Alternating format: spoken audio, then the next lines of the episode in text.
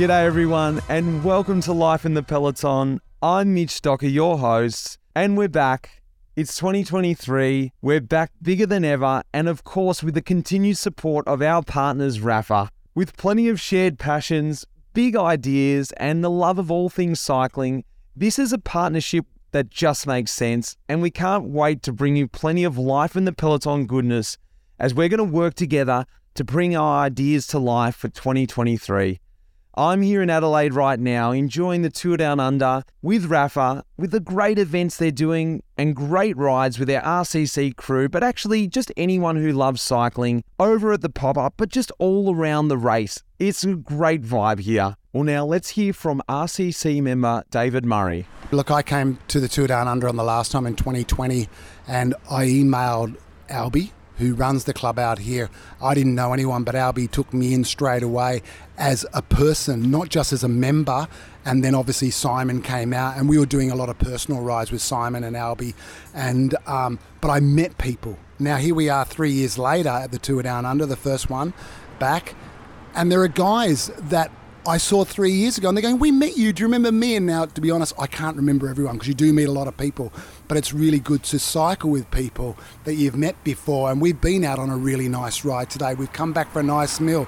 I've never been in a cycling club that does that sort of thing. If this is your first time listening to Life in the Peloton, welcome. Go back and listen to some of the old episodes and let me explain to you how this podcast came to life. When I was a pro, living in Europe, I thought it'd be great to try and break down what the life is like as a pro cyclist. And so the podcast was born. I had the chance to talk to my fellow colleagues in my team, but also the guys I got to race against, and just pick their brain for you guys, but also for me, to understand what makes them tick, but also help you understand what the life is like on the road as a World Tour pro.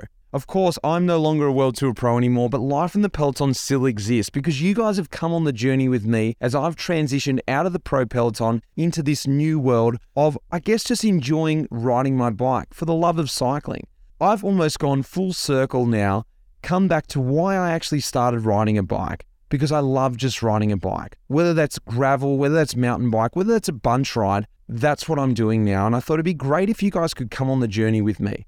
Of course, I'm still touching with my old friends in the World Tour just to hear how crazy that world still is. But I think it's been great to understand the new adventures that I've done, whether that's bike packing or, like I said, going on these different events. Well, it's time for the first episode. And what have I got in store for you this week? Well, you might remember the last episode of last year, I was on the road up to the World Championships. It was a journey that I documented, something that I needed to do on my own, to rediscover what was going on in my life after retiring. I felt things were put on fast forward and I need to almost go on a soul-searching trip as I journeyed my way up the coast to Wollongong. On that journey though, I had the idea of if I did something like this next time, I'd love to have a few guests.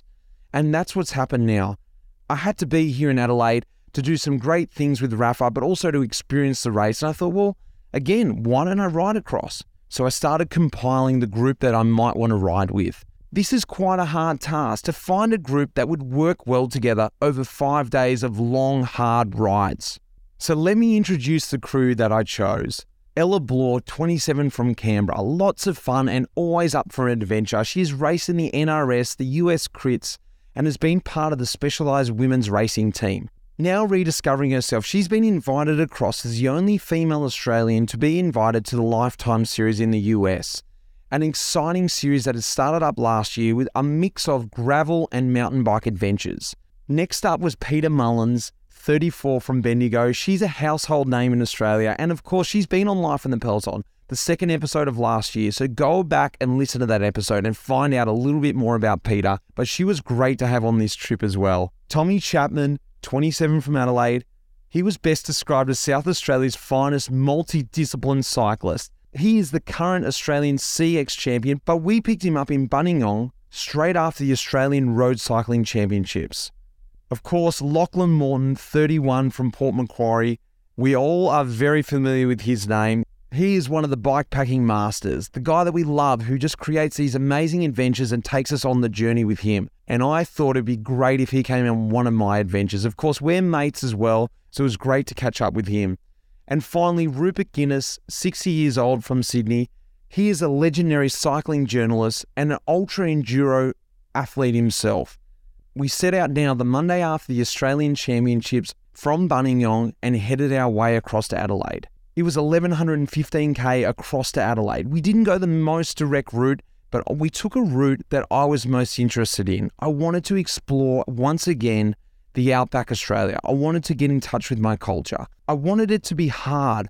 I wanted it to be red sand, tough gravel roads, and go to towns that we don't normally go to. We set off and we went through the towns of Echuca, Swan Hill, Mildura, Berry, and then into Adelaide.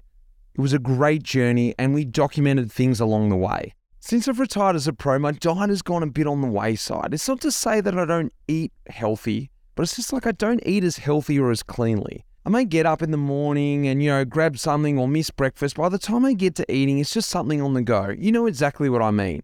But there's actually one thing that's crossed over from my pro life into my normal life, and that's athletic greens. I initially gave AG1 a go when I was racing because at the pointy end, you're looking for those 1%ers. I wanted to make sure my vitamins, my minerals, my probiotics, all for my immune system was up to scratch. I need to have good gut health, ultimately just for better performance. And it was at the pointy end of professional sport. And I need to make sure I was doing everything. Of course, I'm no longer at the pointy end of professional sport, but I need to feel good, not only for myself, but for my day-to-day life, but of course for my family and my kids. AG1 provides the daily nutritional foundation for optimal health. I love starting my day with AG1 because I know whatever happens from here, I've got the great foundation to start the day. It's almost like a nice kickstart, and I know whatever happens from here, I've had a good start to the day. If a comprehensive solution is what you need from your supplement routine, the Athletic Greens is giving you a free 1-year supply of vitamin D and 5 free travel packs with your first purchase. So go across to athleticgreens.com/lifeinthepeloton. That's athleticgreens.com/lifeinthepeloton. Check it out. Get yourself a first purchase. Get on board because I know you're going to love it. It gives me everything I need to start the day. Now, guys, I want to take you to the episode, so sit back and enjoy the journey. Come on the road with us. I think you're going to really enjoy the dynamics of the group and the journey across to Adelaide. Guys, I hope you enjoy this and welcome back to the new series of Life in the Peloton.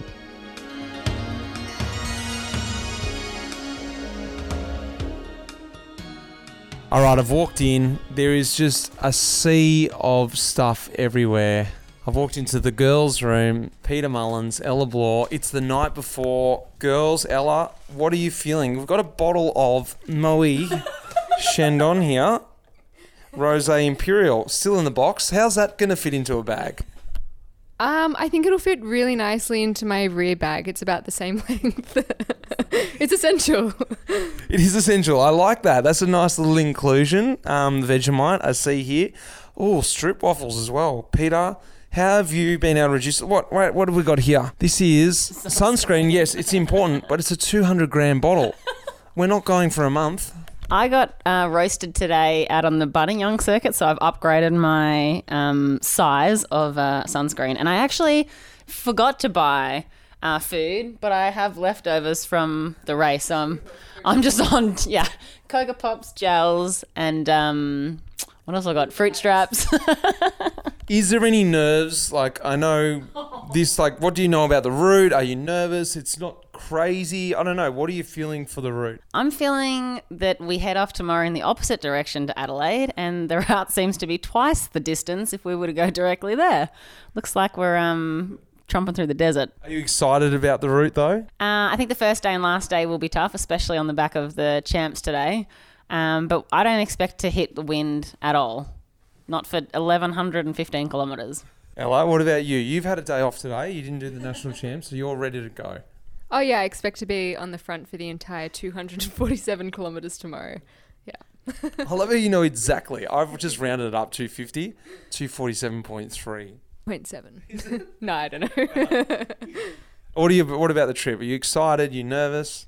Yeah, I think every time you say it's not that big, I have to kind of play it down and pretend it's not that big. But this will probably be the biggest week on the bike of my life. But yeah, I'm really excited. It's a really good crew, and I think we're going to have a lot of fun, and there's going to be a lot of highs and lows. Well, it is 9:30, and the girls have got a lot of packing to do, I can see. So I'm going to leave you to it. Well, I guess I should probably introduce the team. Who we got here? Peter Mullins. I'm 34 from Bendigo, Victoria. When I'm not riding my bike, I'm running a bike team. And I also help my partner Jared with his work, which is kind of like a little bit of mini landscaping and, yeah, site cleans on new builds. So my name is Ella Bloor. I'm from Canberra. I'm 27 years old. When I'm not riding my bike, I'm a architectural designer. And yeah, I don't really have a purpose for doing this ride other than I was up for an adventure. I'm Lachlan Morton. I'm 31 years of age from Port Macquarie, New South Wales. I'm out on this trip because I want to see more of Australia. And I think that's the thing I like most about bikepacking, is seeing new places and spending long days just turning the legs over. I'm Rupert Guinness. I'm 60 years old. I'm from Sydney. I'm a sports journalist and author, and I focus principally on cycling. And I love the sport. I love riding my bike and these great adventures like this rat to Adelaide. It's a great way to escape all the pressures of the world and just go back to basics of why we love the sport. G'day everyone, Tommy Chapman. I'm 27 years old. I'm from Adelaide, Australia. I race cyclocross, I race road. I'm current rider for Team Bridgelane. This is the first time bikepacking, and after day one I'm quickly realising why it's gone absolutely nuts in the last few years. Some great company, some quiet roads. Yeah, it's a really nice time.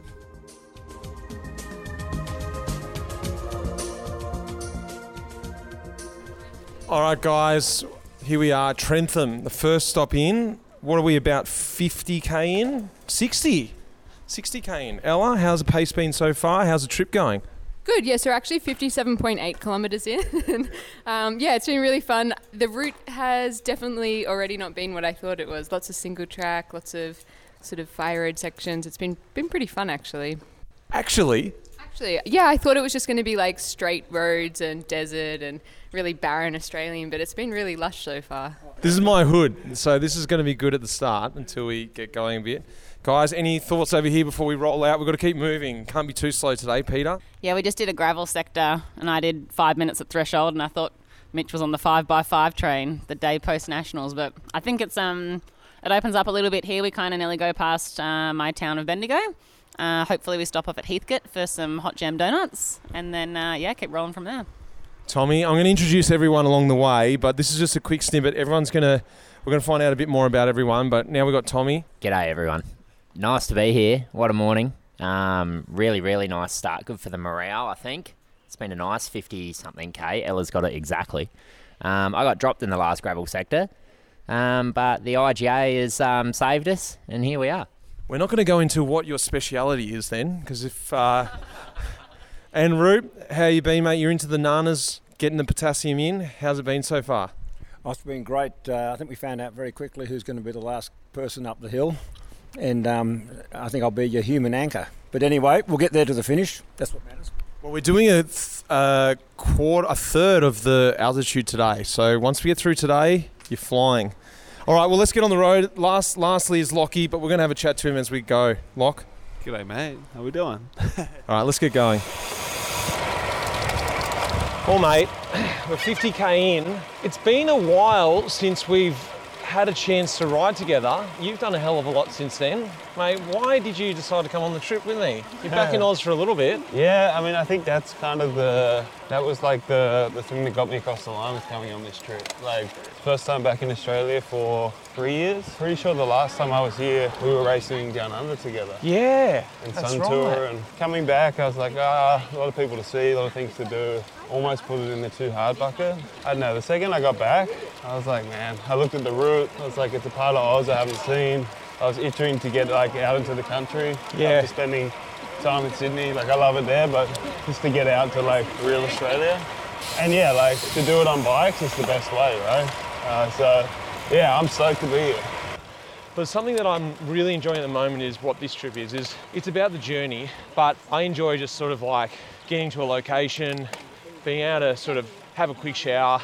Yeah. The accommodation doesn't have to be awesome. It's just about, for me, resetting. So I think there's two sort of ways about it. Well, there's probably more, but yeah, the way I sort of see it. And like, I remember you saying in or your last sort of big adventure at the Colorado Trail, I might be done with this sleep deprivation and this just really push myself over limit. Yeah. Yeah, like what do you prefer? And is it all about that, or is it I think a nice it's two balance? Very different experiences that you can have. One is like intensely personal and about like self-discovery more than anything, which comes through like, yeah, pushing yourself really far and seeing like what's going on in the brain at like those far ends, you know? I think initially for me, that was like really interesting and like something I actually needed to do. Yep. In terms of just becoming more comfortable with myself, like finding my spot within bikes. I got a lot out of doing it. Each time you do a trip, or you're specifically talking about this Colorado Trail? No, I mean, the first time I really pushed it, which I guess was GB Giro, it's like a real light bulb moment. And like, I had like a day on that trip where I was like, I feel more like myself than I ever have before. Wow. Right? Like, I was like, I feel like this is me doing what I'm meant to be doing. Which involved like, yeah, pushing really hard, just being on my bike, places I didn't know, working it out as I went. And the only goal being to just get where I'm trying to get. Like, so yeah, like I was kind of hooked on it at that point. And just wanted to keep having. What was that day? What was that specific day? It was when I was riding from Loch Ness to the finish in John O'Groats. It was like a 12-hour period there after I started. I started just before sunrise, which like, I think that time of the year was probably like 4 a.m. Just like sun came up when I was up in the high country there in Scotland. Yeah. And it was like just an impossibly nice day, which apparently you never get there, but I got it. And I feel like until that point, I'd like just stumbled my way through that event, you know, like had no idea what I was doing. Still trying to work out, am I racing this thing like a road race? Yeah, am exactly. I enjoying the atmosphere? Am I pushing all night? Yeah, just trying to work it out. Exactly. And that day I was like, I mean, I was far enough in front that it wasn't even a competition for me, like at that point, not sounding arrogant, but like just mentally, I let go of the aspect of like racing. Yeah. I was like, oh, I get it. This is just about me. Like, this is me against me. And like, I'm creating the whole experience here. Yeah, like, I just had like an epic day. Yeah. Like, I also had like 5 or 6 really rough hours immediately after that. You know, like, turned headwind. It got like way too hot. I had to like jump in a lake. Like, it was still really difficult, and you always look back at those moments a little bit skewed. But like, it was that experience that got me hooked on being like, oh, all right, there's something pretty amazing there if you're willing to like push all the way past it. Well, Rupert, we're about 50k to go, so 200k into the day. We've just come out. It's been a bit of an up and down sort of adventurous day. We've had, you know, trails and gone off road, but now we're on the straight barren land. I feel like we're going into the middle of Australia now. How are you feeling at this point? Oh, Mitch, I'm feeling pretty good, really. You know, the temperature's just dropping a little bit thanks to the cloud cover coming. I just gave Ella a bit of a scare there. I touched wheels as we're going through over some speed humps. Gave me a bit of a scare too, to be honest. But yeah, we just come to the 200 kilometre mark. So there's another 200 we can tick off in our careers. A double ton, as you said, in cricket terms. But we've had a swim in the river, and you were just telling me now, being part of a crew, you've actually done 2 Sydney to Hobarts, haven't you? And what it takes to be part of a crew, what you've done, you're a journalist, but what you do in your journalism is you immerse yourself in different teams. And you're just telling me a couple of stories along the way when you've been in a rugby league team to really feel the atmosphere, and now on the Sydney to Hobart crew. I guess we're in a bit of a crew here, and you've really got to immerse yourself, don't you? Yeah, Mitch, that's one of the exciting things of the sport, which I think it's a great opportunity to be able to sort of experience yourself firsthand and then try and parlay what you learn into your work as a journalist, so people can understand sort of behind the scenes a bit of what goes on in the dynamics, not so much tactically, but certainly personnel-wise. You know, the dynamics of people who've got their certain skill sets, people who have skill sets that are not so much to do with their footballing or sailing or cycling skills, but their personalities and how that bonds a team. And there's a lot of similarities between all sports in that. And I just love the opportunity that I'm fortunate enough to get to do this. And we're experiencing that today when you look at the composition of our little troop here of six people. It's great, our little troop, isn't it? We've got Lachlan Morton, Tommy Chapman on the front, who rode the men's nationals yesterday. Peter Mullins just in front of me, who also rode the women's. Ella Bloor, who's in a big training phase to go across and do the Lifetime Series over in America. And yourself and I at the back, two journos, I guess. That's right, we're back in the gin and tonic class back here. I say that now. Probably a bit early to start thinking of gin and tonics. We've still got 50k to go. But it's a very interesting mix. And today's been fabulous just to have the chance to sort of get to know people for the first time today. It's going to be really interesting by the time that we get to Adelaide. Experiences like this, they create lifetime friendships, you know, so it's going to be a real good buzz when we get there to Adelaide. A lot of kilometres to go first though. All right, well, let's get up the road here. We're heading to Rochester, which has got a famous pub and the birth town of Sir Hubert Opperman. Did you know about that? Yeah, I did. He's been mentioned in quite a few of my books that I've written, and of course, those who don't know, Oppie was one of the greatest cyclists in the world in his time. In the early 1900s, he was he did the Tour de France in 1928 and 1931, inspired by the first two Australians to do the tour, Snowy Munro and Don Kirkham in 1914. And really, Australia's heritage in cycling goes back a long, long way. And Oppie used to do a lot of rides like what we're doing today. A lot of Australian cycling heritage has been built on the tradition of who's been termed the overlanders, intrepid souls who in the late 1890s used to ride from town to town just following camel pad tracks. Many of those tracks today now are the road networks of Australia. So a lot of Australian history has come through that, but Oppie obviously trailblazed in his own way on the track, on the mountains and the plains of the Tour de France. Set a lot of land records in Australia, and and of course he became a federal politician in the Robert Menzies government.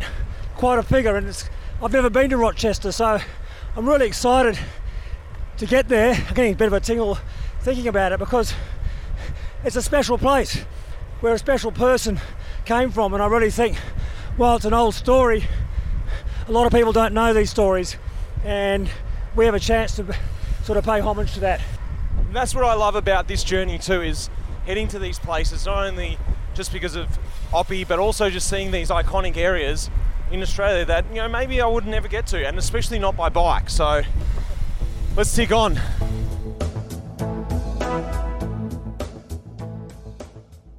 Well, since this is a bikepacking trip, of course we had to carry all our own stuff. And as you guys know, I love working with Restrap. They are a family-owned company out of Yorkshire, handmade in Yorkshire, for bikepacking bags. The best bikepacking bags there are. They've got an amazing range to fit all kinds of bikes. And the best thing is, they're tested by the people who are making them, signed off individually every piece that they make. I love Restrap because I know I'm working with quality, and if anything happens to go wrong or come loose or whatever, you just contact them and they're happy to help and replace things along the way. Of course, nothing has gone wrong so far for me, so I haven't had to do that. But that's the best thing about working with Restrap. They're real people who are testing it, bikepacking enthusiasts themselves. That's restrap.com.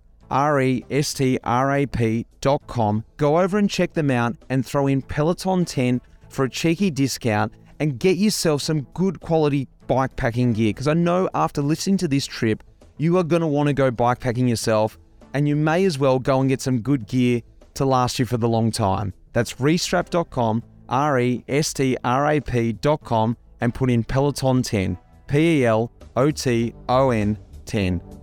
Let's get back to the episode. Tommy, day two, mate. How have you woken up? Morning, Mitch. We had the aircon at 16 degrees, so it's actually warmer out here than it was in there. I woke up freezing. No, we're going good. We're going good. Another really nice clear sky, good vibes, bit of stretch. Saw Lockie doing some stretching, Ella doing some stretching. Should be a good day. It's a bit worrying. We might be hitting the gun. I said a sharp 6:30 rollout, 6:32. Peter, no helmet on. How are you feeling this morning? Is that a rhetorical question? I feel like I've been hit by a bus. My lips look like I've just had liposuction. Yeah, it's going to be a rough first couple of pedal strikes. Wait a sec, let me have a look. Yep, yeah. That's true. What about you, Ella? As Peter said that, I've gone and put on some more lip balm. I'm kind of feeling okay. I'm telling myself I feel okay, but I'm pretty scared. It's going to be a big 4 days coming up, and thankfully today is a little bit shorter than yesterday. And you decided to use the washing machine at the motel. Luckily, you packed a second set of kit, because what happened? They locked the door. So all my kit and Peter's kit, so it's not just me, is locked in the washing machine. Well, lucky, because you got nice kit on today. You look good. Everyone's looking really good. All right, let's get down to this greasy spoon, get a bit of food, and on our way. All right, Rupert, we're sitting here already at the servo. We're only about 2 kilometres in, and we've come for breakfast, haven't we? We have a little bit of a setback. And in the original, much hyped-up place that we thought we were going to get egg and bacon rolls from, it was closed. Murphy's Law. But in bike packing, you got to look at your alternatives, and that's what we've done. We're outside the servo, sitting on the gutter, having egg and bacon roll, which I'm sure is not as good as the one that we talked up last night, but it'll do. It will certainly do. Now, our day ahead today, 200k, pretty flat from Echuca to Swan Hill, looking like a cross tailwind. It's actually a stunning morning. Blue skies, it's not too hot yet, but I know it's going to get hot. How are the legs feeling? I shouldn't say this, but not too bad. But obviously a bit of wear and tear from yesterday, Mitch, but it was slept really well last night, and hopefully we just have a nice smooth ride, and that'll get us into the guts of this Rat to Adelaide adventure, won't it? No turning back after day two. That's exactly right, mate. No turning back now. I wouldn't want to go back where we just came from. All right, Tommy. Mate, we're back in the press room, as Rupert calls it. Last wheel. It's actually, we've been blessed with the weather gods today, haven't we? A bit of a tailwind on some big, barren, flat roads. Mate, absolutely. Even the first part of the gravel today, a bit of sand. And I was at the back of the group. Ella was the only witness. I nearly laid it down, mate. You, the cyclocross champion. There's no surprises. It can happen. But I actually was trying to film the crew. Oh, that's why. And then we're trying to get content. Yeah, we got a bit loose, but that's okay. Now we're rolling up. Look at this, 37. 100k to go. Beautiful second day, mate. We've got to talk a little bit about you. So we picked you up at Nationals, and we're actually sort of hitching your ride back to Adelaide, where you're from, where we're going to the Tour Down Under. Born and bred Adelaide man, but you're a little bit unorthodox for an Aussie rider. Cyclocross is not that big in Australia, and you've sort of made that your focus, I guess, or semi-focus, isn't it? Tell us a little bit about the start. Yeah, you're not wrong. It's definitely not the normal path or maybe normal discipline for an Aussie-based rider. I probably got into it purely because the dad's mate said you should come and have a try on this bike. You love riding on the dirt, and away we went. Just a local race in Adelaide. I come from like a motocross background, dirt jumping, just always had a shovel in my hand. That was childhood, you know, so... Does that relate to cyclocross, is it? Building your own tracks? Well, to be fair, I think it does. Does it? Yeah, I think... I have an eye for making tracks and looking at, you know, even as we're riding along, I think that'd be nice. That paddock would be good to own. Oh, yeah, nice. We can make something happen in there. So the brain's always ticking. I think that's in the DNA now. Where does it look like for you? Like, do you want to, because you told me you've done Vegas Cross, which is one of the iconic ones back in the day. It doesn't exist, I don't think, anymore. You actually told me a cool story. If you can tell a little bit of that story now about when you saw what went out there. Yeah, so I've been lucky enough to do Cross Vegas a couple of times. Cross Vegas, yeah, sorry. No, that's all right. And yeah, it became a World Cup. And sadly, it's not anymore. I think it's one of those things where, like, you probably agree, where if it's good for TV and good for the crowd, it's normally ruthless as a bike rider. Yeah, totally. And to be honest, it wasn't actually that fun. We're riding on like inch deep grass. It was a soccer field. Okay. So momentum was zero. But the crowd and the atmosphere was amazing. They race quite late, the crowd get into it. It's fun to lights, isn't it? It is. Yeah. Yeah, I think we started at like 9:30 p.m. So it's actually a weird thing for the body to race at that time. Yeah, as you were saying before, we finished quite late. Me and a teammate of mine, Jack, we're absolutely cooked, right? Yeah. We got our food a bit wrong for that time of night. And we've raced and we're riding back, we're 20 minutes away from the Vegas Strip. We ride back, we get to our hotel, and we're straight to Macca's. It's the only thing to do. It's about 1 o'clock in the morning, straight to Macca's. Yeah, we're ordering, we're in that real days where we've ordered food and we're just staring at the menu and we're just not even talking to each other. And you probably know by now, I don't mind a chat, and Jack's the same. So we're just standing there cooked. I look to my left and I recognise a good-looking rooster walking in. And I tapped Jack on the shoulder and I said, that's wow. And Hogan slowly looks to his left, pauses for a few seconds, slowly looks back at me and he goes, whoa. What year was this? Maybe 2016. Yeah, okay. I reckon 2016 or 17. Anyway, I thought I'd congratulate him. And he looked at us as in, you know, who knows me in Vegas for wearing casual clothes? What's going on? Yeah. And yeah, he was just such a nice bloke. He asked us if we're at the race and I said, mate, you nearly caught me. And he had a bit of a laugh and he goes, what are you doing racing here? And it was really cool. He was just full of questions. But you're current Australian cross champ, aren't you? That's right. Yeah, mate. So just to put the perspective out there for everyone, he's not just a punter like me who just sort of gets a gravel bike and tries to do something on the cross course, actually fair income. But now we're on the road, we've come from the Nationals. How was the road Nats yesterday? Or sorry, not yesterday, the day before now. Yeah, it was really good. Because you had a big day. Yeah, I think it was probably the most excited I've been for the road race than I had in previous years. Why this year? Like, I really enjoyed the hype of that many pros coming back. I was like very... It was a good field, wasn't it? It was. It was actually really cool just being on the start line and sort of just having a look around. Yeah, it did feel a bit different to other years, I think. Yeah, because the last couple COVID years were sort of just like glorified NRS field, Australian field, with a couple of sprinkled through pros, wasn't it? That's right, yeah. And it doesn't make the race any easier, but I can understand from an atmosphere and event point of view, this year would have been a bit different. Yeah. But yeah, also just excited to be back with the team and have a couple of new teammates and some boys I knew that were moving really well, and the general vibe of the team for the week before was really good. So yeah, there was just a lot to be stoked about. It was nice to be racing. We're sampling the finest bakery of the town. We've had we had some good rhythm yesterday. A couple of nice bakeries. Well, actually, this is now out of my area, so we just got to wait and see and hope. The last town we was expecting something at was literally a one-horse town, so there's nothing there, and we've pushed on.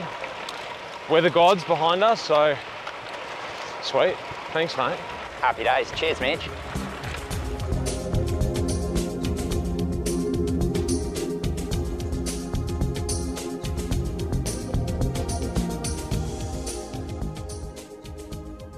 We've actually got a bit more time today because we were rolling, actually. Had the weather gods on our side and we got in early. We're back in the hotel, dinner, cleansing ale out at the barbecue area. And the girls had a good idea, high and low lights of the trip so far, because we've sort of skipped yesterday. We didn't really get to do a debrief. I forgot to take to the mic to the pub. So let's just capture highs and lows of the trip so far. Ella? I reckon my highlight so far was day one. We were all pretty hot and I was really starting to struggle with the heat, and we still had, I don't know, like 80Ks to go, 100Ks to go.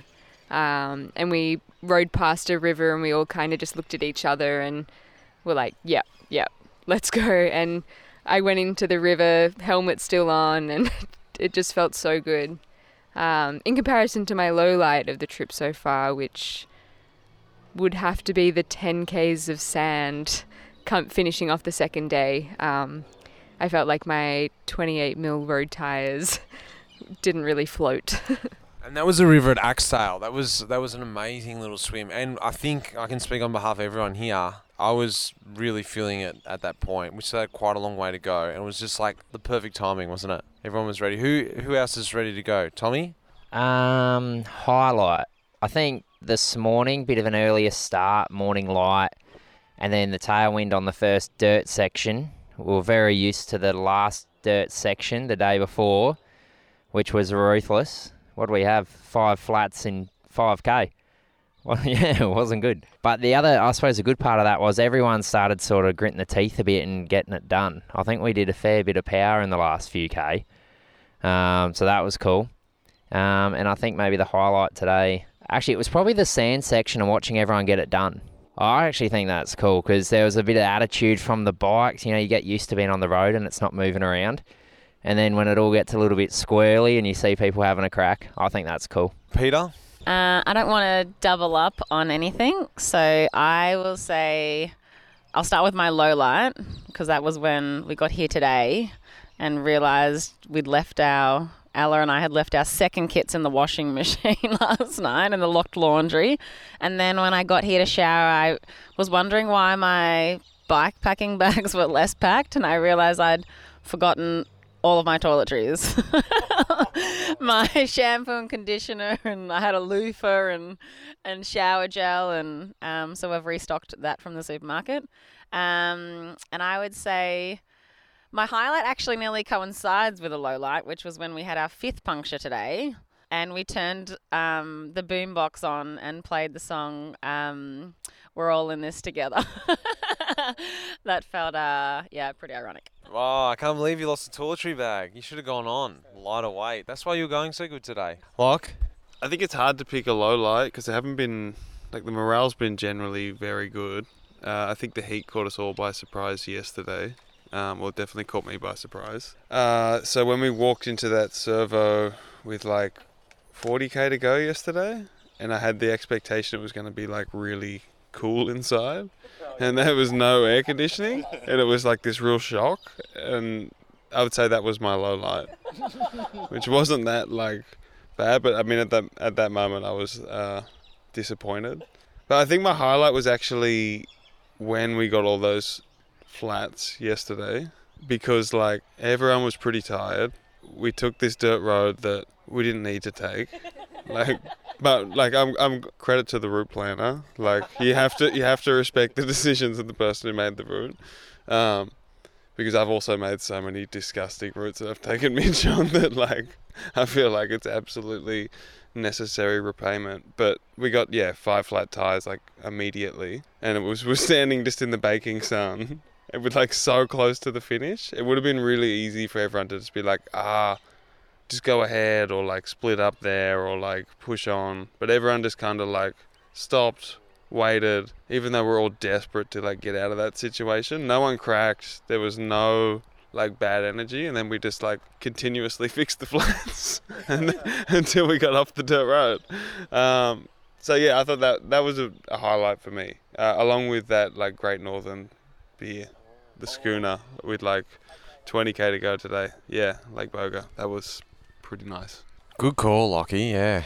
Rupert? Well, I'm reluctant to talk about, to say they're lowlights, because these sort of rides you're always going to have, you know, challenging moments. So actually, I'm taking a positive spin to it. So I'd say, although my morale did dip, and this is like very early in the piece, that first climb out of on the gravel, and I nearly came off when Tommy pointed to the gutter there, and I saw at the last minute, and somehow I managed to not go down, but I did have to pack my foot out, and then going up that hill, I thought, oh my God, this is going to be like this for the next 5 days. What have I signed myself up for? And all of you were scootering up to the top, and I just had to console myself by saying, look, someone has to be last. Might as well be me. And then I just got back into my rhythm and felt, you know, I actually felt okay once I just, you know, accepted my fate. The probably the highlight, I'd say, there's been so many of them, but really just going back to, yeah, I think today on the sand, and for me personally, just reflected on, and I mentioned to a couple of people that when I did the old Telegraph track on a ride from Cairns up to Cape York, the old Telegraph track was just full of sand, and it was only like half a metre wide, and you had to ride through these forests with wasps in there, and it was stinking hot and humid. But I remember then I'd never ridden on the sand at all, ever. And, you know, we were falling over and everything. We were falling over so many times, we just were laughing at each other. But saying that, because of the skills, well, I wouldn't say I'm skilled, but whatever skills I do have, I learnt them on the old Telegraph track. And thankfully for those, that helped me get through that sand today. If otherwise, I'd still be out there now. Would have had a dinner, having a debrief without me. Probably fairly guessing what my low light was, but that wasn't a low light, because thanks to that I didn't go great on it, but I'm, you know, it was just a good challenge, and that's what these events are about, facing those challenges and getting through it. Awesome, mate. Awesome. Well, I guess I'm going to put a couple two cents in as well. Like I completely forgot about the beer today at Lake Boga. That was. You've stolen it, but that was a real highlight. I love having a beer when you know you're almost in. 20k to go, that's the pinnacle point. And that one today was especially good, but that's not my highlight. My highlight was starting the trip. You know, heading out from Ballarat and riding through what seemed like my country and showing you guys a little bit of my backyard, letting you know where Lansfield was. And it was awesome, even though I made this trip because I wanted to come ultimately what today was. The harsh heat, the red sand, that's what I was envisioning with this trip, so I was really happy that was today.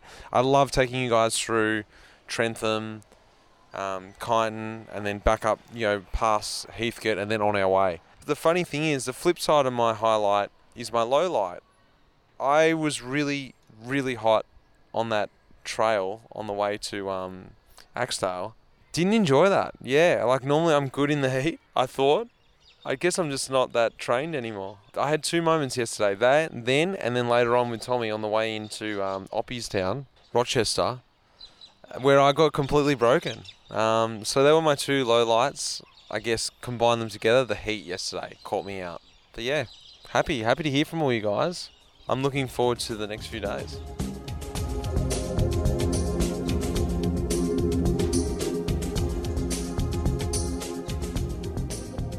Tommy, whose brilliant idea was this morning? Start at 5:30 instead of 6:30. Without any hesitation, Peter Mullins. She didn't even look up the weather for the afternoon or nothing. She just said, let's get it going early this morning, because she didn't want to be out in the afternoon. So here we are. Mm. Yeah, feeling slightly worse for wear. 2:50 today. I guess we just roll along, as long as we're moving forward. Yeah, we'll be going forward. I suppose it was a pretty rude alarm, wasn't it? Yeah. Sorry about that, mate. But it's forward from here. We'll be right. Yeah. First stop, 85k in. And Rupert, how do you say the name of this town that we're in? Manangatang. Exactly. It's a roll off the tongue. Manangatang. That's what I said. Peter, what did you have at, let's see here, what is it, 9:15 in the morning? What have you just consumed? I believe it was 8:58 when I ordered 2 potato cakes, but I was proud of myself because Lockie followed suit with some potato cakes, so I was on trend. Deep fried potato cakes, lovely start to the day. Mate, you just ate, Tommy just ate the most delicious looking egg and bacon muffin, mate. Just as you clean your teeth, how was it? It's been a long time since I've had one of them, and that felt like the one that just gets me back in the rhythm. That was, what was that, 6 rashes? We were in there for a while, but he went heavy on it, so yeah. But it's been a great start to the day. We started early, and we've done some great routes so far. Few trucks around, as you can hear. Today's a difficult day because we've got a few stops early, but then we've got a long patch where we've got no stops. So we've got another 60k now. We're going to have an early lunch, and then we've got to plug on for about 110k before we get there. Locke, how you been feeling this morning, mate? It's been good. The early start, I think, was a great call. I think we all enjoyed the sunrise. And yeah, it's been pretty smooth sailing. We've had one sector so far and only one flat tire, so happy days. But yeah, it's just starting to get warm, so I think this is where the day is going to really kick off. All right, Ella, here we are on this this bikepacking trip that I thought of you first, actually, when I was thinking of all my guests. I thought, I think because I'd just seen you do your trip down to Tassie, and I was trying to think of different people to come on this trip, and interesting people that I knew, but people that I didn't necessarily know that well. And I saw that you were bikepacking your way to Tassie. Yeah, I guess, what did you think, sort of like, when you're like, cool, I'll come, or, you know, when I said, hey, would you like to come on this trip? I was like, yeah, initially I was like, fuck yeah, like, I'm sort of in this stage in my life where I really just want to say yes to opportunities and challenges and adventures, and I was obviously in the middle of a bikepacking trip when you called. I just finished racing the Tour of Tasmania, and it was kind of like my last little road race. Like, I think over the last few years I've sort of gravitated more and more to new bike races, and I don't know, just different. I just want different, whether it's bikepacking or skiing or cross country or learning how to jump on my enduro bike. I just want different things, and yeah, I'd say this trip is fits into that box. It's like, yeah, sure, I'll ride 1100 k's across the, you know, Victorian border to get to Adelaide. Is it, what do you think about this dynamic? Like, we've got all different kinds of levels here. This is what I like about bikepacking, or this trip anyway. I know these trips exist elsewhere and people are doing all different kinds of things, but I guess what I'm trying to do with this kind of trip is not only the experience of myself, but sort of try and inspire a lot of people listening or viewing it or whatever that, hey, not everyone has to be pro, not everyone has to be at the same level, you know. Everyone can just sort of ride together. If you select the right route and the right types of people, it's more just traveling together across land and having fun together, isn't it? Yeah, definitely. Like, I'm a huge believer in team dynamics, whether it be within the office or within a, you know, racing team or a bikepacking trip. Like, team and personality dynamics really make or break a trip, and so far this has been pretty good. I was pretty intimidated when, you know, after you initially asked me, then you're like, yeah, I think like maybe Lachlan Morton, maybe like Peter Mullins, and even like Rupert. I was like, man, these guys are hitters and so experienced, and you know, I'm just Ella Bloor. Like, I was definitely intimidated, but trying to play it cool. But I'm, yeah, having a ball. Let's go a bit more about you, because I don't know a whole lot about you. I thought you're living in Canberra at the moment. But you're from the Highlands, just out of Sydney, Southern Highlands, out near Barrel. That's Caleb Ewan country, that's Brad McGee country, isn't it? Famous cyclist from that area. Yeah, a few good cyclists. So I actually grew up working in Brad McGee's bike store, McGee's Cycling. Did you? Yep. I didn't know that. And I remember I was down in Adelaide racing the XCO National Championships as an under-17, and Brad was there with Saxo Bank, and he was like, oh, I can like try and get you a spot in the car if you want, like if you want to follow a stage. And I was like, oh, okay, like I knew nothing about road cycling. and I was in the team van, like going out to the start line, and at the time I didn't know, but I was sitting next to Jens Voigt. And I was like, oh, are you racing today? And he was like, oh yeah, like, yeah, I'll have a race. And I was like, good luck, like, have fun. Perfect, that's so, like almost the perfect way. It was until I got really car sick during the stage and had to vomit like mid-stage in the back of the team car. So yeah, I didn't get asked back. Oh yeah. Yeah, but once you've done it once, you don't need to do it again. I think you sort of get the bug from there or not. You went into road after that, didn't you? Because yeah, kind of. So like Caleb was a year above me in school, and we were so you went to the same school? Went to the same school. And like my first ever road or time on a road bike, I actually rode his brother's Josh's. I borrowed it for like all schools triathlon thing, and cool. So I had his. It was like a BMC something or other, and it was in my opinion just the nicest bike, and my first pair of road shoes were hand-me-downs from Caleb, like oh. Yeah. Aside from the cycling, what I find really interesting about you is your degree, your master's in architecture. That's something that I love about especially the women's side of cycling, is they're just, I feel, a bit more of a whole-rounded human being, a whole-rounded sort of athlete. They've got something else going on the side. How did you sort of juggle that along the way? Or you were always like, I love cycling, but I'm just too interested in, you know, my education to sort of go one or the other? To an extent, like, yes and no. Like, I actually sort of didn't really ride much during year 12. I had sort of stepped away from it a little bit, and then through uni at Sydney they had like a really good cycling team and university team. Yeah. Wow. So that kind of got me back into it, and from about second year uni I got a coach and started doing the National Road Series, and I found it, you know, because I was working and trying to afford rent and studying full time and training, like I think if there's anything I regret, I think I always just bit off more than I could chew, and I'm sure any of my friends listening to this would be rolling their eyes because they're always telling me I do too much, and I do get a lot of satisfaction out of always being busy and always on the go, but there is a part of me that's like, oh, I wish I maybe committed to one thing a bit more, whether that be my studies or my cycling, but I feel like I've gotten really cool opportunities and made the most out of what I could do with the time I had. Mm.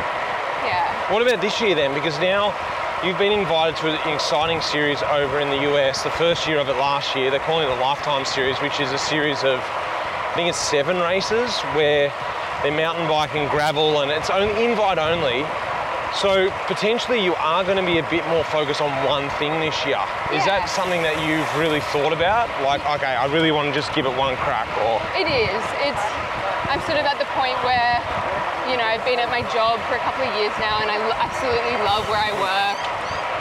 But I definitely was sort of feeling at a point that I was ready for something, you know, just a change, and I wanted to travel. Like, I've always seen people go over and do these big stints overseas where they just immerse themselves in racing, and I just kind of thought, fuck it, like, it's my time, like, I want to do that, I want to commit to it, and I'm calling it a gap year, and I'm really just really excited to experience some new racing and give myself the opportunity to have time to train and recover and really just be a bit more of a bike rider.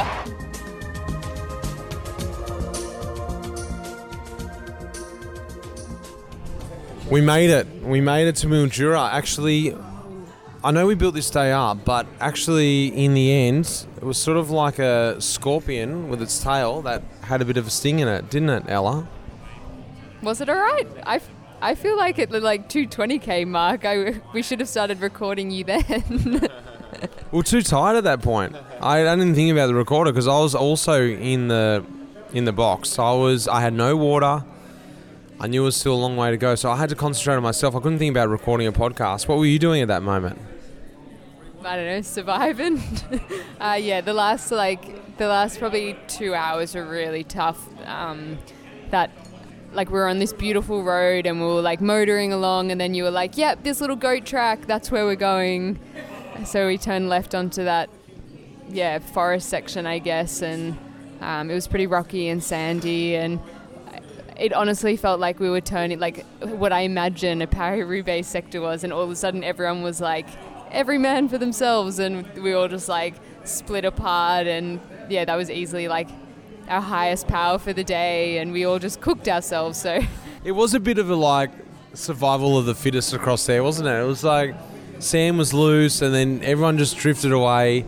Lockie and Peter just, you know, took control. I was stuck somewhere in the middle. Tommy was on the ground, lying around, rolling himself up. Ella was just trucking along, and of course Rupert, ever reliable Rupert, was just plugging away, just getting the sand done. Should we do a really quick high and low from today? All right, let's just do it really quickly. Ella? I had for lunch where did we have lunch today? Manangatang. In Manangatang, also similar to orangutan, but Manangatang.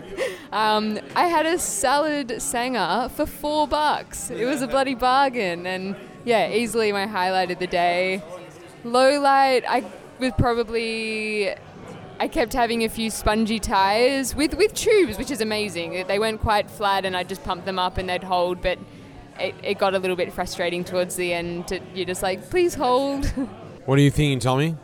Low light was probably the dead roads today. I felt like we've been rolling along not too bad, but today was heavy. Like, it just didn't really give us much. I did hit the deck. There was like this section of sand that looked rocky, but it wasn't. It just broke through. And so it gave you that false hope of like, that's a good line. And I was going up this climb, and then I just couldn't clip out, and I fell over and cut the knee open, and I just laid there for a bit. This is Australian cyclocross champion speaking to us. Highlight, I had 7 rashers of bacon in a sandwich this morning. That thing was wild. And then, actually, no, this tops it. Right at the end, I get a flat riding the Sturt Highway, and Stewie tried to break us today, I reckon. He had a good crack. But we're on there for a bit, and we pulled in.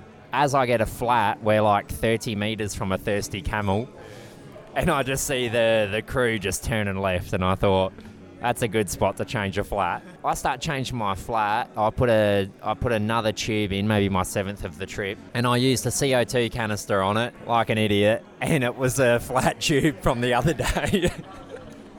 So I had to get another tube in there, and then Lockie sees me sort of struggling, and he's there with his beer sitting on the gutter, and he looks at me and he goes, "Oi, go get a drink. I'll start pumping that up." And he didn't know it at the time, but like I was pretty close to maybe dropping the morale. Wow! I was pretty close. I thought, come on now.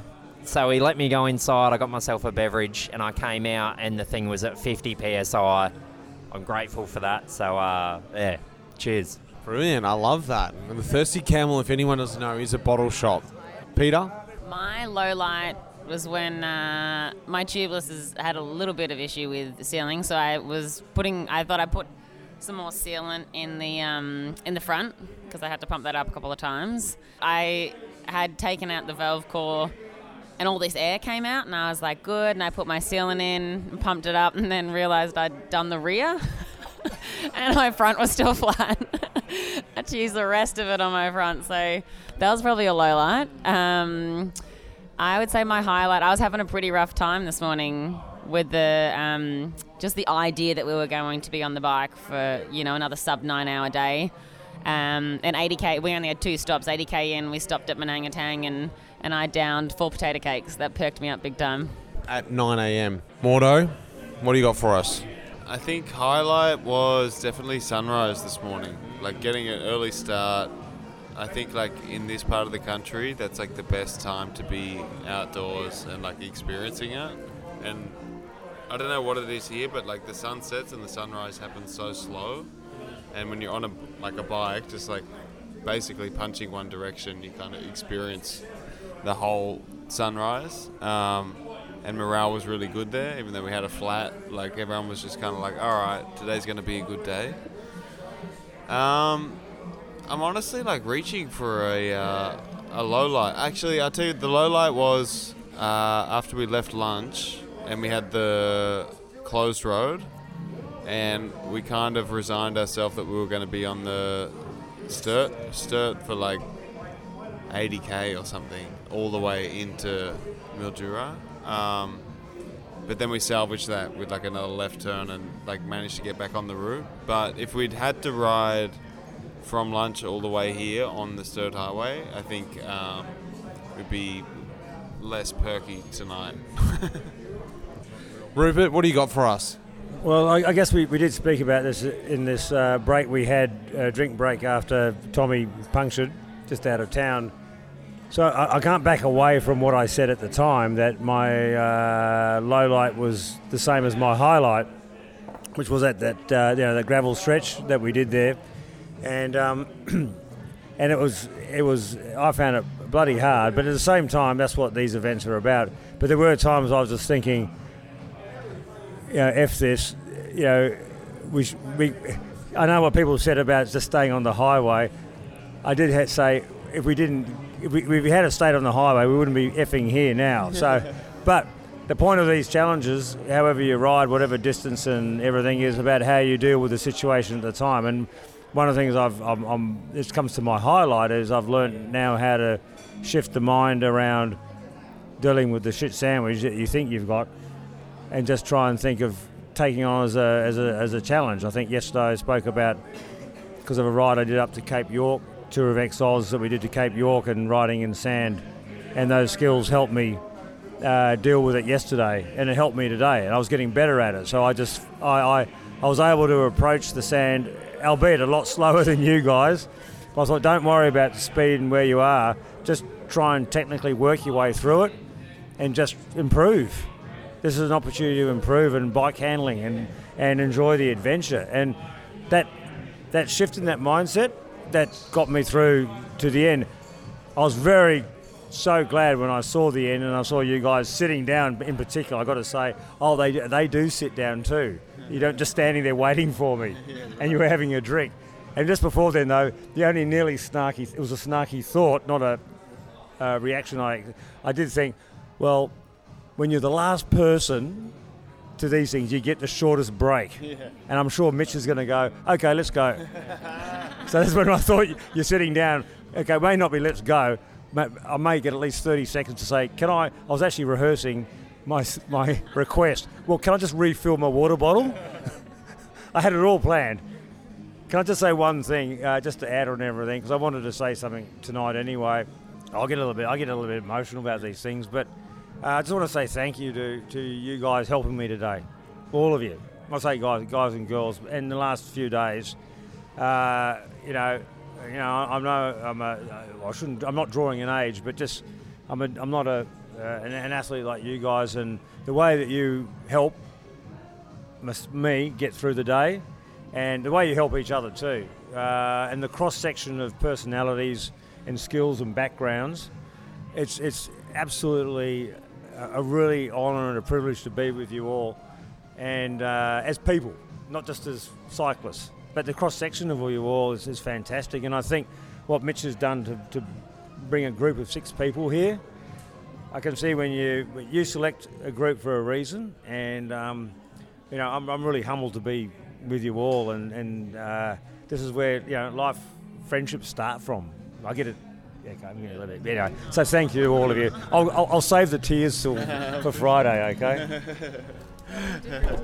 Wow, Rube. Really, really tough to follow that. There's some, and honestly, my high point of today was that exactly what you said, that realization of how important this group was to me, that dynamic of not just having 5 lockies on here, 6 lockies and myself, 5 lockies and myself, or 5 Ruperts and myself, or 5 Peters, so on and so forth. It's really important for me to have that different dynamic, and also for us to work out how to work with the weakest link, with the strongest link. It's not just about trying to do this fastest known time, FKT. That's something I'm not interested in. It's about having this dynamic of we're pushing ourselves as much as we can, but we've also got to work together to get through this. And I feel like we've reached the limit without spitting the dummy. As you know, Peter's been hoping we'd spit the dummy. She's got some dummies ready for us, but we haven't. I think we've just found this really nice happy medium where it's like, because you don't want to get through it either, like cruising up the Sturt Highway and you get here at 3 o'clock and we all just sit around and go, what time are we going to dinner? You still want an element of like stress, which we had, you know, 20k to go. I wasn't comfortable then either. That's my dark point, that I was like, okay, I had like one little tiny bit of water left. I was like, all right, I'm going to have to ration this out. So that was my low point, the Sturt Highway, the last 20, something I didn't want to do, and I knew it was going to be crap, and it was crap. But we got through it. My high point, honestly, was on the final dirt section, the sandy section, and actually when we spread out, and I got to see everyone, but I got to absorb it on my own. I saw riders ahead of me, I saw riders behind me, and that was the best part for me, because I could actually realise what this trip was about. It was just about being here together, working together through it, and all the different levels, and everyone getting to meet each other. So anyway, we've got a couple of days to go. Let's not get too emotional and drink too many beers. Let's go get some dinner, actually. Yeah.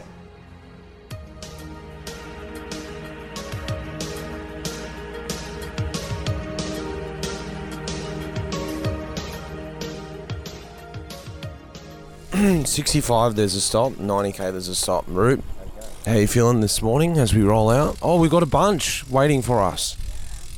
Oh well, this is exciting. I've got my seat booked in the press room to do a few bit of admin first before we get the day rolling. As the sun will rise. And the sun will rise.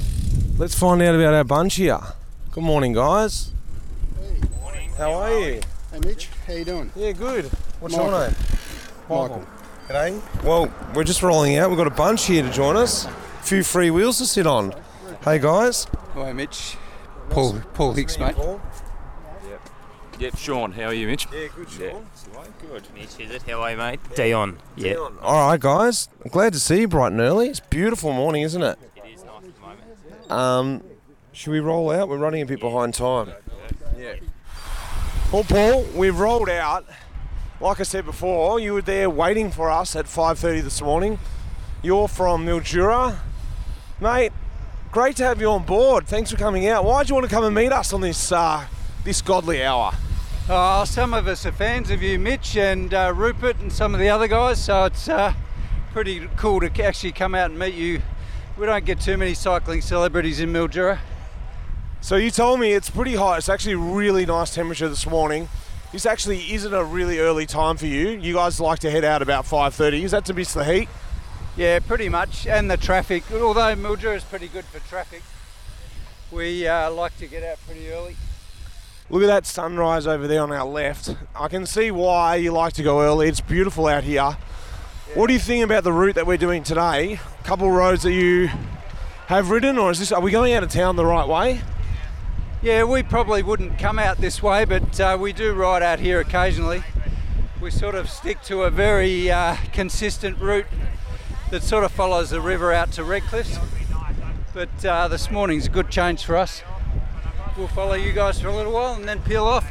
Awesome, well thanks for coming out. Let's probably concentrate on what we're doing here. Well, Peter, we're back in the press room, which is last wheel of the bunch, the best position to be in. Tell me, how are you feeling actually, fourth day in? Something that the feeling I got from you was, you were talking about, I don't know if I'm going to make it, maybe I'll pull out, get someone to drive me in. You're going along strong. Yeah, I'm surprised with my ability to pedal, but not surprised by my inability to feel comfortable for 9 hours a day on the bike. Like, my triceps are getting sore, like the palms of your hands, the soles of your feet. Yeah. I'm starting to sit pretty side saddle to nurse some sores, and so my knee's starting to hurt, but I've just been loading the ibuprofen and yeah. I think the pedalling itself, because I've been pretty much in the press room for 26 hours now. Last wheel in the bunch isn't so bad. It's just that getting used to feeling uncomfortable all the time. That's very, very true. For me, it feels like second or third week on a Grand Tour. This is the sort of feeling you have, and you've got a race. I'm glad I can just relax a bit now. We know a bit about you already because you did the second podcast of last year's season, so I'm not going to go into your full story because everyone's going to go back and listen to that. I'm not going to do it justice. We're not going to do it justice on the road here. It was a great chat we had, but like, what about this trip? I know I said before, you didn't envision yourself doing something like this. Why did you eventually get it over the line in your own head? Okay, I'm going to do this. I'm going to ride to Sydney, Adelaide, the long ass desert way. Well, I think Jared was keen to do it, and then he pulled out last week. Yeah. That was probably my driving force. He's like my instigator behind doing things that are out of my comfort zone, and I won't lie, this has never interested me. Yeah. I've never been like, oh, I'd like to bike pack somewhere and be on my bike for 8 or 9 hours a day. The fact Ella was coming was really comforting for me. Super fan of Lockie. Yeah. But I've actually enjoyed it. I think it highlights a couple of the things that I love about the mountain bike scene, and that's that on the bike bonding combined with the off the bike bonding. You know, we get to sit down at the end of the day at the brewery and have a drink and kind of reflect on the dark places we went throughout the day, and it's been more highlights than lowlights. What about yourself personally? Have you noticed, like, because something that I'm noticing now is takes me a couple of days to actually get out of my life that I'm living day to day. And you know, the first day you're still like, you know, I was near home, so you're talking about that and things are racing through your head. And second day, maybe you're not that concerned about it, but it wasn't until yesterday that I was like, not to get too, you know, philosophical, but like I was free and I was able to sort of just be a bit more present with what we were doing. You can hear I'm a little bit rough in voice now. That's due to the tough day yesterday. A dry heat. Today's actually been probably the quietest of days. I think Ella and I have only been sleeping 5 hours a night, because even though we get to ride next to each other for 9 hours a day, we still have so much to talk about. But I mean, I don't know. I feel like it's like a little bubble. You know, World Tour has its little bubble, and you go to a mountain bike race and you feel like after a couple of days you're in a bubble and the rest of the world just doesn't exist, and that's what I feel like on this trip. It's just the six of us in this isolated semi-desert in the middle of Australia, and just trucking along. Doing our own thing at our own time. Yeah. It's weird, isn't it? All you got to worry about each day is just riding. What do you reckon you'd put out there to anyone listening who may have done a little bit of bikepacking, or maybe thinking about doing it, or a bit on the fence like you? I don't know if that's for me. You know, would you say it's something, or maybe you'd do it differently, or what are you thinking now? I would say if you're seeking an adventure to chase it, and it doesn't have to be an epic adventure like this. Like, you can start small. It can be one day, and I would say just be, you know, really careful about the company you choose, because that's, to me, the most important part. A lot of people can pedal circles, but you're going to want to enjoy the company you're with.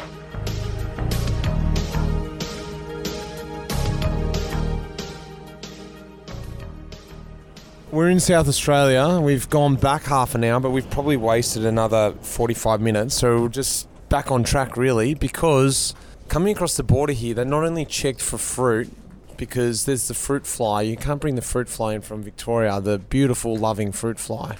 I don't know why you guys don't like it over here, but we got told there, because of the floods that we've experienced a little bit so far on our way into a beautiful place called Berry, where our accommodation was supposed to be tonight, the bridge is actually blocked. We could have got there in the end, going rerouting around, but it just meant it was for a longer day tomorrow, maybe adding about 30 or 40k tomorrow, already on top of 250. So we've been doing a little bit of office work, haven't we? Sitting on our phones and calling hotels. And Locke, we got there, didn't we? Yeah, mate. Slight change of plans. Basically, if we cross the Murray now, we were going to have a lot of trouble getting back over it tomorrow. and I think we all agreed we didn't want to be just on the highway for 280 k's tomorrow.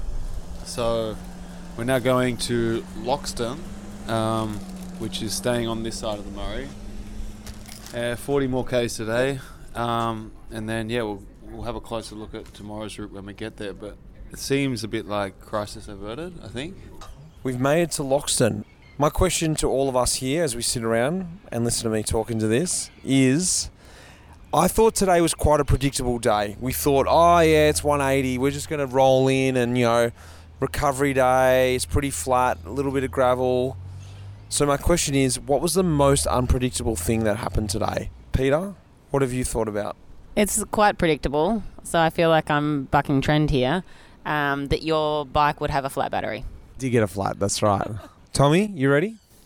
How warm the Murray River was when we got here, and that was the first point of call, was to get down there and have a bit of a swim. It is still very flooded here, so we're wondering how sketchy is this, what's going on. And then the next unpredictable thing happened. Mitch got in the nud. So the man went skinny dipping in a flooded Murray River. And I don't know how many people have done that this season. You might have to write into the podcast if you've gone skinny dipping in the flooded Murray River before. I had a bit of a chuckle at what you saw. Locke? I think it was when we stopped in that little old train station there. I can't remember the name. Oh, yeah.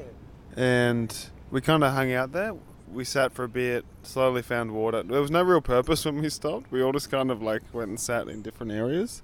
And then we opened the door to the little house that was there, and it still had it was kind of left as was of the era. I guess it was a 30s house. And it was a little spooky, but it was cool. I wasn't expecting everything to just be sat there. No one had messed with anything. It was still kind of left as was. It was a nice touch. It was like a museum, wasn't it? It was like a spooky sort of museum where there was a baby in there. Not a live baby, of course, but it was very freaky. I was a bit freaked out by that place. Ella?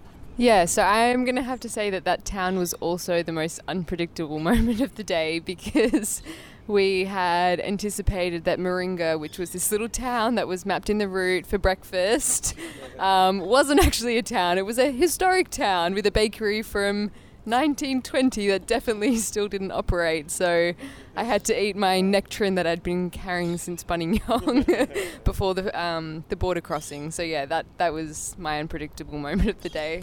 Rupert Guinness? Well, the pressure's on me because everyone's stolen every unpredictable moment. I'm going to say, well, it's a two-part unpredictability. First was when we hit that last stretch of I almost said pave, no, of gravel, yes, and you put the vote in who wants to go down here, and I was quite comfortable sitting on bitumen on the edge with trucks going past through my experience of doing this Sturt Highway from Darwin to Adelaide. But deep down I said to myself, why even put my hand up for a vote? I know what's going to happen here. And what happened was predictable, okay, but I wasn't expecting that patch of gravel to appear, okay, so that was the unpredictable part A. But part unpredictability, part B was, and I finally got my head around, okay, there's 40 kilometres of this coming up. And it finished before 40 kilometres. Suddenly there was bitumen back again. And, I said to myself, don't make yourself look too happy about this. Even try and look disappointed. But anyway, that was it. But again, I was glad we had the gravel. I say that now because it was, again, about improving your bike handling skills and etc. So I'll see if I say that tomorrow. I'm sure I will after a couple of beers in Adelaide. It was a really nice roll in. I think everyone agrees here. We came in through the vineyards of Loxton, and it was a nice finish, opposed to what we sort of got presented, because we had to re-alter the route, think on our feet, get a new hotel, and we were supposedly being 20 kilometres ahead of schedule tomorrow, but because of the river, we've had to reroute again. So we've sort of actually increased by 6k. 256 tomorrow, 100k of gravel, or unpaved, 150k of roads. Next time we'll speak to you is in the morning, I guess.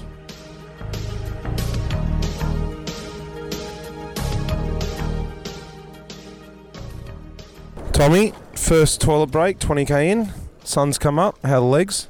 Morning, mate. The legs are actually pretty good today. Maybe we're over the hill. It's been a quiet start. It's been peaceful other than the big three trailer road train that just went past. But, yeah, all good, mate. Is it psychological at this point? Surely it has to be. You couldn't have physically got better in, 12 hours? No, you're probably right there. It's probably the fact that we are about to be on roads that I know. Mm. So it does feel a little bit shorter. And I'm just trying to forget about the whole 250k to go part. But it does it does feel good today. It's nice out here. It is nice. We've got some big gravel sectors today. I think 40k gravel sector straight up, couple K respite, and then another 35k sector. So saddle up. Ella, we've just slotted back into second wheel. How are you feeling this morning? I think I have a bit of finish line fever, so I'm feeling pretty good and really excited to get there. Couple 100k to go. I think obviously it's psychological, but how's the body feeling? Everything's definitely starting to get sore. They're big days. Even my triceps are sore from just holding myself up. It'll be nice to get it done. I woke up this morning and was like, you know what? I think today's going to be just perfect. I don't need any more. I'm happy we've got the last challenge. Are you feeling like that? Yeah, definitely. Yeah. Mate. That's a lot of water, isn't it, as we head into Blanchetown? Yeah, I haven't been across this bridge too many times, but there's water where it shouldn't be, to be completely honest. Tell us a little bit about where we are, because we're starting to get a little bit closer into Adelaide now. We've just done a massive gravel sector, and we're heading into Blanchetown for breakfast, 100k in the tank. Tell us a little bit about around here.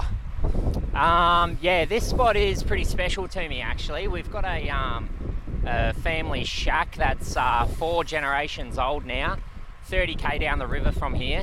But similar to yourself, where you took us through your local town, I feel like I can, feel like that older bloke who's trying to show everyone around. It feels nice to be back. Looking forward to breakfast. Tommy, where are we at this bakery? Your favourite spot? Mount Pleasant. What's the bakery called? Mount Pleasant Bakery. Thought so. And what do you love about this joint? You normally come out here when you're training, don't you? Yeah, I've been known to pop in every now and then. They normally do a great donut, big old pie. Pies are great. Very nice. I just had a pie myself. But girls, what I wanted to ask you is, how are we feeling?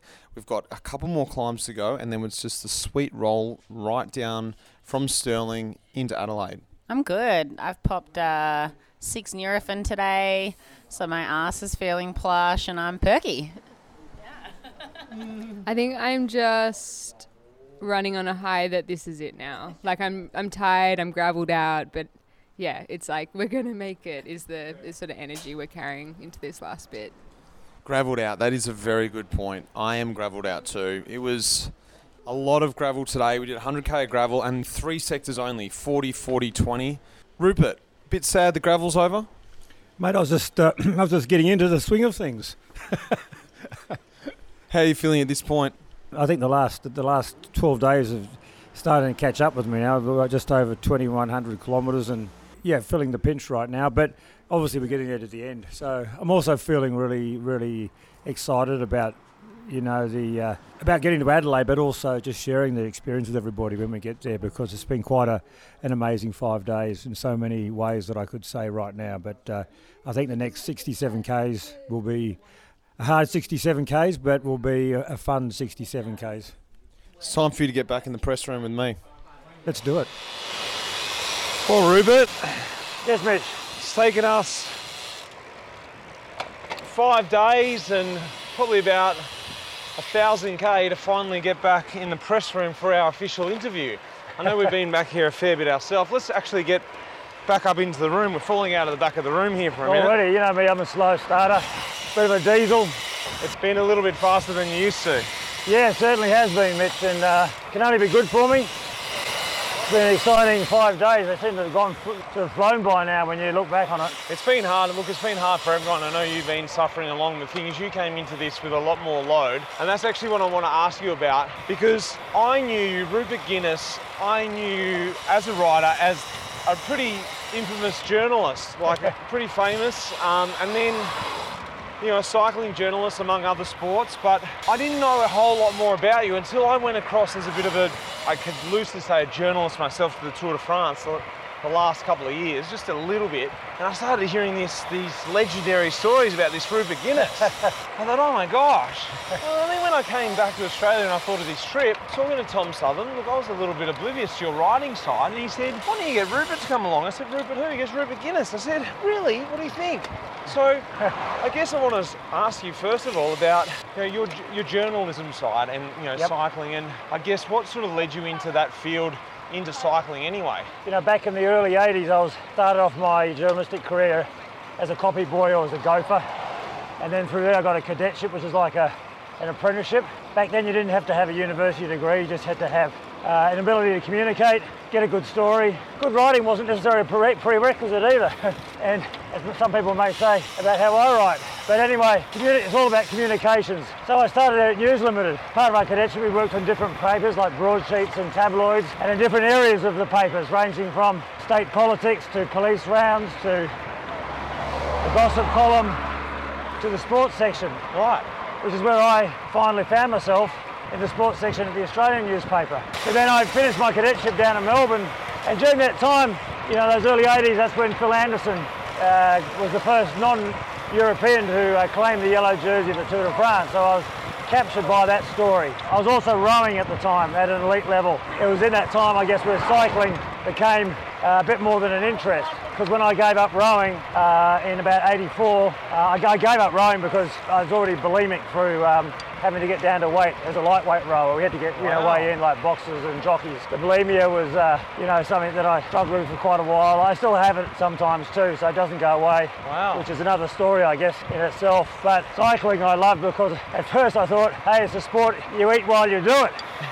When I was rowing, I'd starve all week just to do it, you know, to make the weight. Yeah. So I thought, I'm in.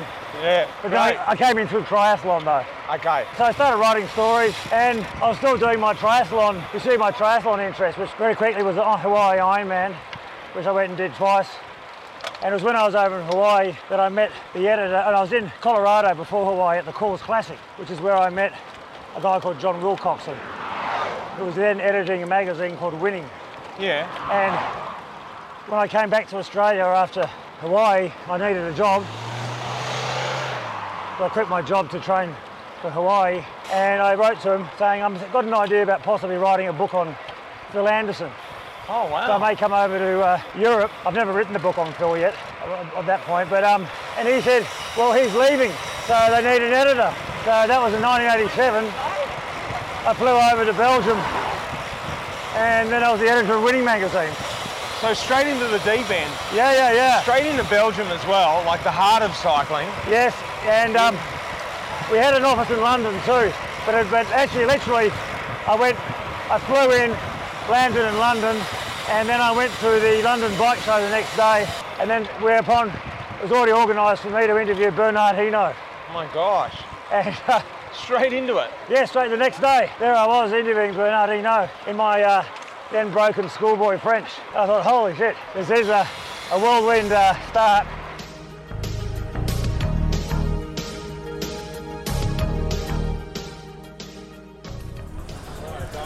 Lockie, we're just wrapping this up, mate.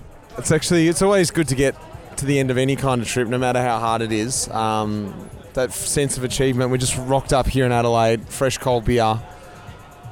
Quickly, mate, what's something you've learnt from this trip?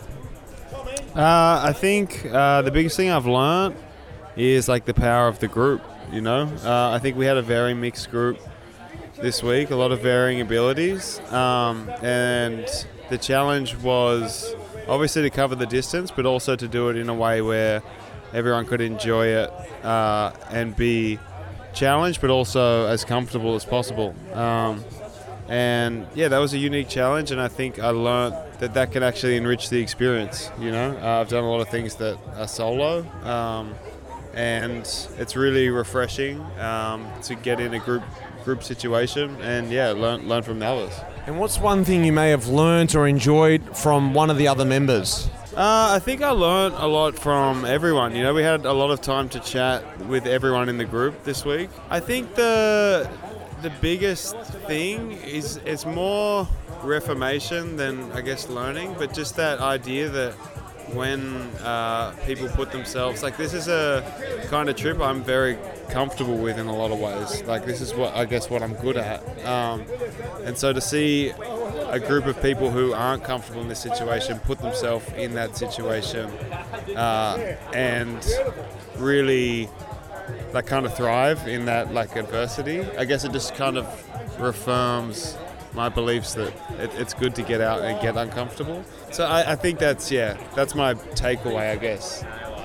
Ella at the Rapha pop-up, time to reflect on the trip. It's all over. What have you learnt yourself from this trip? It's a really hard question because there's so many things I could say I've learned about myself and about everyone on this trip, but it's a bit cliche, but really, like, attitude is everything, and everyone just brought, you know, really great attitudes to this ride. And I think, like, there were so many moments that we could have cracked and spat the dummy, and yeah, I think attitude is everything. Peter, it's all over. A bit of a relief, but a bit of sadness is creeping in. What have you learnt from this trip? Absolutely nothing. No, I think I'm too tired to answer that question properly, but I think about myself, I have learnt that I don't personally enjoy challenges, but I do absorb the challenge when I'm in a really great environment. Like, I enjoy experiencing challenges with other people. Yeah, I think if I was to do this myself, I would hate every minute of it, and I can legitimately say there wasn't, maybe I hated an hour out of the 40 hours that we've ridden the last 5 days, and I think that's pretty cool. It is cool. I thought you hated more than that. That's great. I thought you would have had a couple at least, because I certainly didn't enjoy a couple. Roop, mate, we made it finally to the bar. The Rapha pop-up, we're here. And it's a bit sad too, because it's all over. What have you learnt or enjoyed from the other members from this trip? Oh, we could be here all night and tomorrow if I really wanted to give you the full answer. But from a group that is so diverse in skill sets, pedigree, cycling pedigrees, age differences, and their just general backgrounds, I'd say that I've really gained a not a rebirth in faith of human spirit, but just a reaffirmation of how good people can be in trying to support each other, not, you know, just by imparting experiences as you talk to them on these rides, and also giving advice and tips on how to do things and to share their experience with you. And as we, you know, said, we came through, we set off as one group and we finished as one group. And I think the spirit of that is really embodied. You know, it grew every day. And I think today was fittingly the hardest day, I think. But I think also today was really, everybody's spirits were so high collectively, not just because we're going to get to the finish, because that's kind of sad now. But I think we all knew that we're getting close to the end of doing something that we'll remember for the rest of our lives. And we were all a part of that. We all helped each other. Tommy, we're back in your hometown. We got you home from Ballarat. What a great trip. Just like being on a greyhound.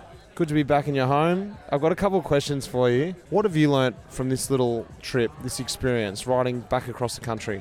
Mate, it was a long time coming, but the week actually went fairly fast, didn't it? I think maybe just to sort of, might be a little bit cliche, but just slow down a little bit. And those long, never-ending roads taught you that you just need to keep on chipping and just slow it down a little bit, because you can't race out there. And that was really cool, like just to take it all in and have some really cool conversations along the way with some good people. Yeah, I think I enjoyed that part the most. I've never done anything that long before, ever. 3 days were longer than my biggest training day, so yeah. What have you learnt or enjoyed from the other members in the group? You know, it could be all of them or specifically. I think everyone's ability to like work together, and you've put together a group of people here that, you know, it could have gone wrong, like 100%. We're spending a lot of time together, and let alone off the bike, on the bike. And I think the way everyone gelled together, and no one complained once. Like, that's crazy. We're talking, what are we talking, 32 hours of riding in over 40 degrees every day, and no one whinged. Yeah, just like a really good vibe. Oh, I enjoyed it, yeah.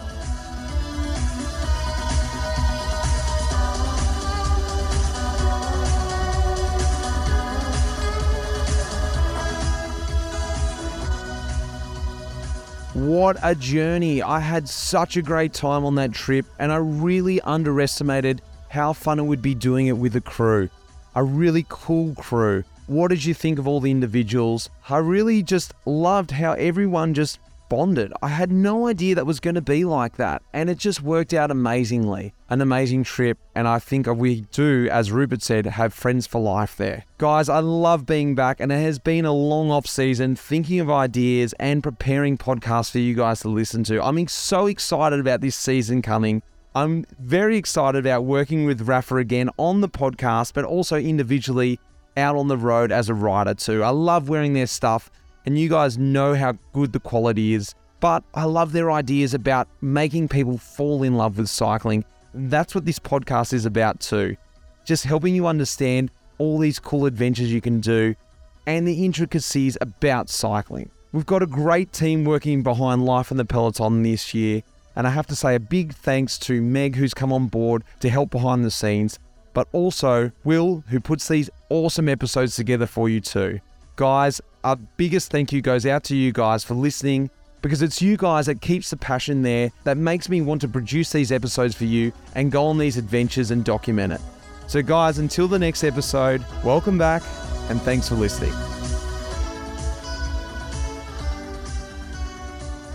The music in this episode was composed by Pete Shelley. Cheers, mate.